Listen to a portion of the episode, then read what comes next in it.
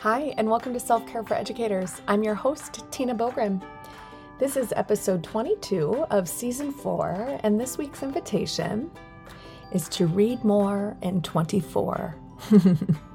that is something that I've been working on myself. And as you know, really, this podcast is just please join me on this journey, right? It's always more fun to do things with other people. And one of my intentions for 2024 was less screen time and more reading time. I love to read, I always have. And I read, I read a lot, but I wanted to even read more lately I've read some really good books that I was like, oh gosh, I just, okay, this is so cheesy, but I'm going to say it because this is my safe place with you guys. I just, it never ceases to amaze me who of all of the joy and benefits that I get from reading. Like this imaginary world that I pay, I don't know, maximum what a hard copy book is like $25 but I get hours and hours and hours and hours of joy and pleasure and new friends and to visit new places. And it just, I don't know, the magic of books just never ceases to amaze me.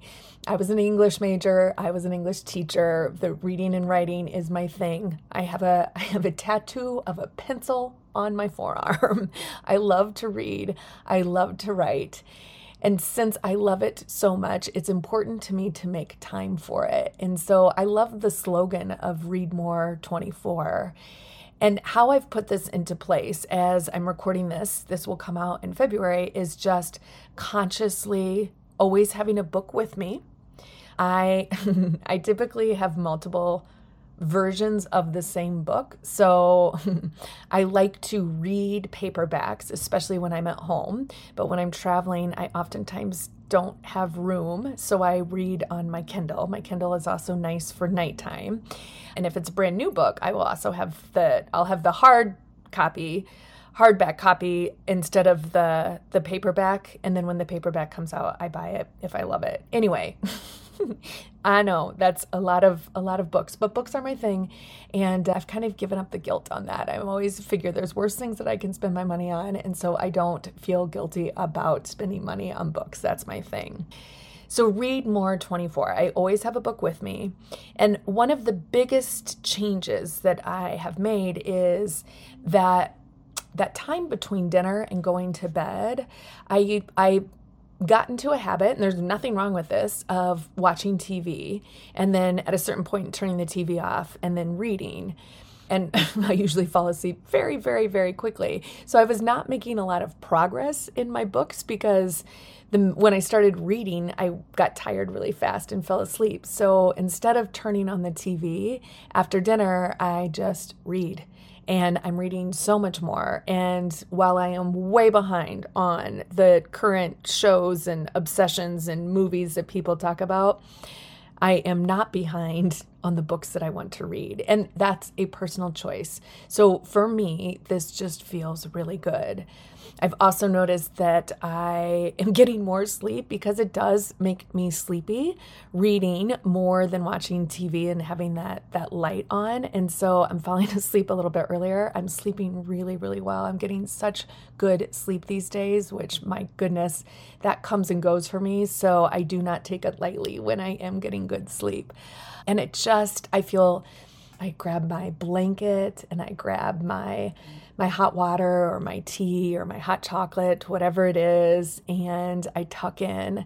And at this point, by the way, I've already put my jammies on, I've already washed my face, done all of the things so I can really sink into it. And then when I start to feel my eyes getting heavy, all I have to do is move myself into the bedroom. I've already, like I said, brushed the teeth and done all those things. And then I pick up the book and read while I'm in bed and then fall asleep. And it's glorious and it makes me happy. So maybe reading is your thing and you want to take that same slogan, Read More 24, or maybe you want to insert your own thing for more in 24. What is your nudge that when you listen to this, you're like, hmm, that's the thing that I want to do? Maybe it's more more quality time, more puzzles, more hobbies, more writing, more more reading like me. move more in 2024, sleep more in 2024. We know that as we move into these these months beyond Happy New Year, as we talked about last week of Happy New New Year, you can make changes. Just because it's not January 1st, you can make different choices and different decisions starting right now. So, what would feel good to you? What do you want more of in 24? And you can make that little slogan and try it out this week. And if you don't know what to do, maybe try reading. As I always like to remind us, don't get me wrong, I love an educational book. I write educational books, but we can also read fiction without guilt. So whatever it is that you you enjoy, make more time for it in 2024. As always, a huge thank you to Brooke for making this happen.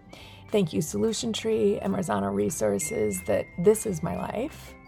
And to you, my badass self care squad, I wish more joy, more hope, more energy, more love, more self care and wellness for you in 24. I'm cheering so hard for you. Make it a great week.